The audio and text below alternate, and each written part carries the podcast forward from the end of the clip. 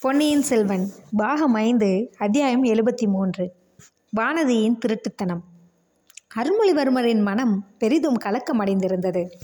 ராஜ்ய உரிமை சம்பந்தமாக சோழ நாட்டில் எழுந்த கொந்தளிப்பின் வேகம் நாளுக்கு நாள் அதிகமாகிக் கொண்டிருந்ததே அதற்கு முக்கிய காரணமாகும். அவர் மக்களை அமைதிப்படுத்துவதற்காக போன இடங்களில் எல்லாம் மக்களின் ஆவேசம்தான் அதிகமாயிற்று. பொன்னியின் செல்வரே எங்கள் மன்னர் அருள்மொழிவர்மரை திருமுடி சூட வேண்டும். என்பவை போன்ற கோஷங்கள் எங்கெங்கும் எழுந்து நாலாபுறமும் முழங்கி எதிரொலி செய்தன. இவற்றுடன் போட்டியிட்டு கொண்டு பழங்குடி மக்களான பழுவேட்டரையர்கள் வாழ்க கொடுங்கோலரான கொடும்பாளூர் வேளார் வீழ்க என்பவை போன்ற கோஷங்களும் சிற்சில இடங்களில் கேட்கும். அத்தகைய இடங்களில் அதிக பலம் தேடலாம் என்று இளவரசர் நெருங்கி சென்றால் உடனே அங்குள்ளவர்களும் பொன்னியின் செல்வர் வாழ்க என்று முழங்கத் தொடங்கினார்கள். ஏன்? கோட்டை காவலுக்காக மாற்றி நியமிக்கப்பட்டிருந்த பழுவூர் வீரர்கள் கூட பொன்னியின் செல்வரை கண்டதும் தங்கள் பழைய கோஷங்களை கைவிட்டு அருள்மொழிவர்மரே திருமுடி புனைய வேண்டும். ஈழங்கொண்ட வீராதி வீரர் பொன்னியின் செல்வர் நீடூழி வாழ வேண்டும் என்று முழங்கலானார்கள். இவ்வாறு தம்முடைய முயற்சி பொதுமக்களிடையிலும் போர் வீரர்களிடத்திலும் வெற்றி பெறாமல் போனது மட்டுமின்றி தம் கருத்துக்கு மாறான சூழ்நிலை பலப்பட்டு வருவதைக் கண்டு பொன்னியின் செல்வர் சங்கடமடைந்தார். சில தினங்களாக மதுராந்தக தேவர் காணப்படாமல் இருந்தது. அவருடைய கவலையை அதிகமாக்கிற்று. இதன் பொருட்டு சின்ன பழுவேட்டரையர் கொடும்பாளூர் வேளார் மீது குற்றம் கூறிக்கொண்டிருந்தது அவருக்கு தெரிந்திருந்தது. அதற்கு காரணம் இல்லை என்று சொல்ல முடியாது. அருண்மொழிவர்மருக்கே அதை பற்றி சிறிது சந்தேகம் இல்லாமல் போகவில்லை. தமக்கு பட்டம் சூட்டிவிட வேண்டும் என்று கொடும்பாளூர் வேளார் திருக்கோவலூர் மலையமான் ஆகியவர்கள் உறுதி கொண்டிருந்தார்கள். அவர்களுடன் முதன் மந்திரி அனிருத்தரும் கலந்து சதி செய்வது போல தோன்றியது.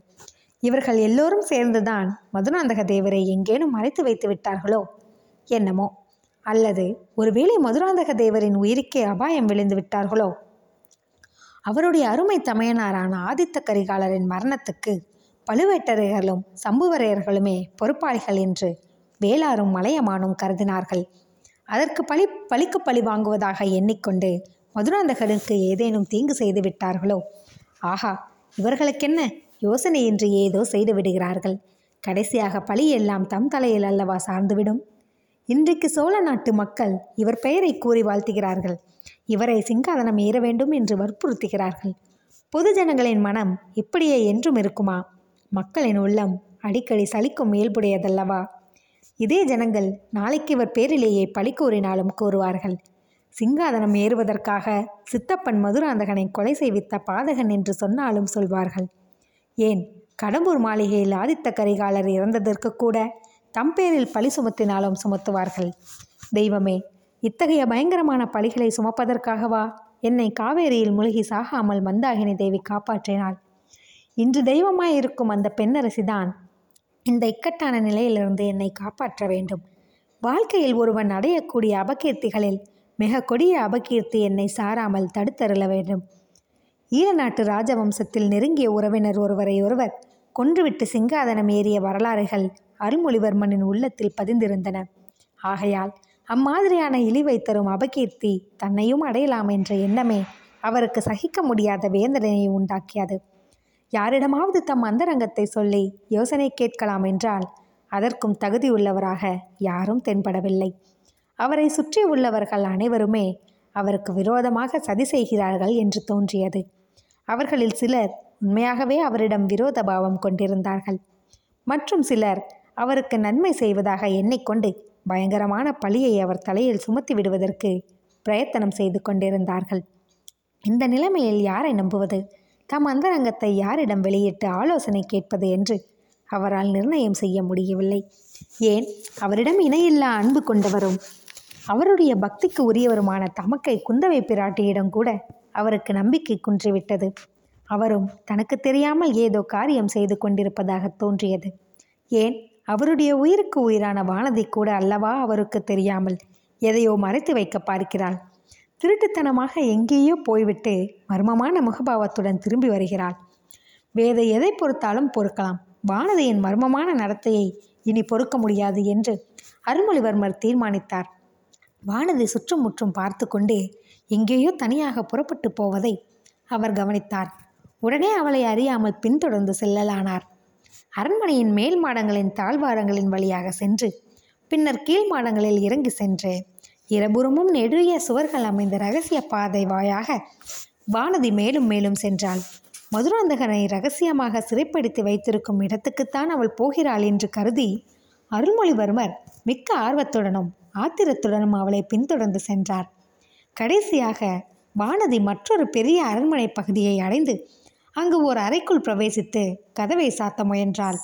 அப்போது அருள்மொழிவர்மர் பாய்ந்து சென்று வானதியால் கதவை சாத்த முடியாமல் ஒரு காலை அறைக்குள்ளே வைத்தார். கதவை சாத்த முயன்ற அவளுடைய கரத்தை இறுக்கி பிடித்து கொண்டு வானதி உன் திருட்டுத்தனம் என்னிடம் பழிக்காது. இந்த அறையில் நீங்கள் ஒளிந்து வைத்திருப்பது யார்? என்று கோபமாக வினவினார்.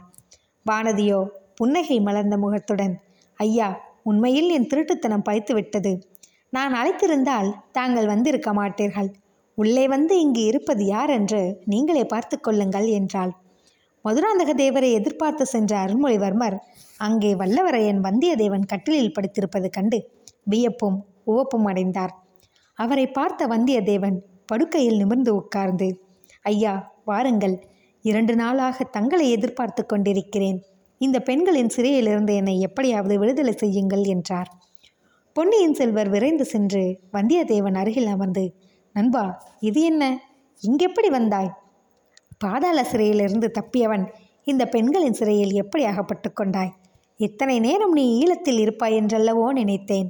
இன்னும் சில நாளைக்கெல்லாம் நானும் அங்கு வந்து உன்னுடனே சேர்ந்து கொள்ளலாம் என்று எண்ணியிருந்தேன் என்றார். ஆம் இளவரசே இவ்வளவு நேரம் நான் ஈழ நாட்டில் இருக்க வேண்டியவன்தான் அங்கே பாண்டிய வம்சத்தாரின் மணிமுடியையும் அவர்களுக்கு இந்திரன் தந்த ரத்தின ஹாரத்தையும் தேடிக் கொண்டிருக்க வேண்டியவன்.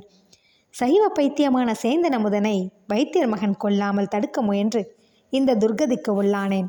பினாகபாணியின் ஈட்டி என்மேல் பாய்ந்ததும் நினைவிழந்து விழுந்தேன். கண் விழித்து பார்த்ததும் இங்கே இருக்க கண்டேன். இந்த பெண்மணிகளின் சிறைக்கு எப்படி வந்து சேர்ந்தேன் என்பது தெரியாது.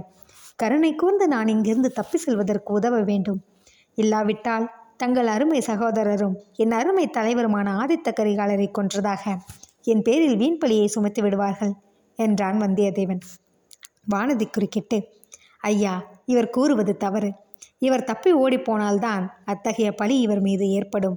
உண்மை வெளியாகும் வரையில் இவர் இங்கேயே ரகசியமாக இருக்க வேண்டும் என்பது தங்கள் திருத்த மக்களின் விருப்பம் என்றாள். இவள் கூறுவதிலும் உண்மை இருக்கிறது. நீ தப்பி ஓட முயன்றால்தான் அந்த பழி உனக்கு ஏற்படும். என்னையும் அது பிடிக்கலாம். அதை காட்டிலும் உண்மையில் நடந்ததை உலகம் அறிய நிரூபிப்பதுதான் நல்லது. முதலில் என்னிடம் சொல்லு. கடம்பூரில் நடந்ததையெல்லாம் விவரமாக சொல்லு என்றார் பொன்னியின் செல்வர். வந்தியத்தேவனும் தான் அறிந்தபடி நடந்ததையெல்லாம் கூறினான். எல்லாவற்றையும் கேட்ட பின்னரும் ஆதித்த கரிகாலரின் மரணம் நேர்ந்தது எப்படி என்பதை இளவரசரால் நிர்ணயிக்க முடியவில்லை.